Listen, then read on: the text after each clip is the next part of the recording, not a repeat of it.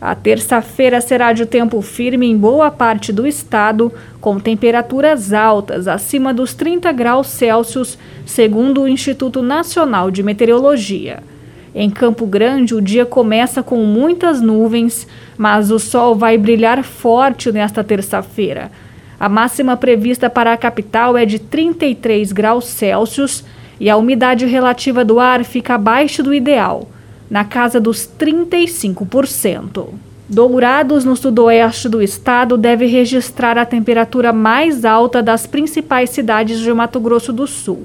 O município terá calorão de 37 graus Celsius e a umidade relativa do ar crítica em 20%. Também vai fazer 37 graus no Pantanal de Mato Grosso do Sul, em Corumbá, onde amanhã começa com muitas nuvens. Ao longo do dia, a possibilidade de chuva isolada para a região. Já no leste do estado, o tempo segue firme e o céu vai apresentar muitas nuvens.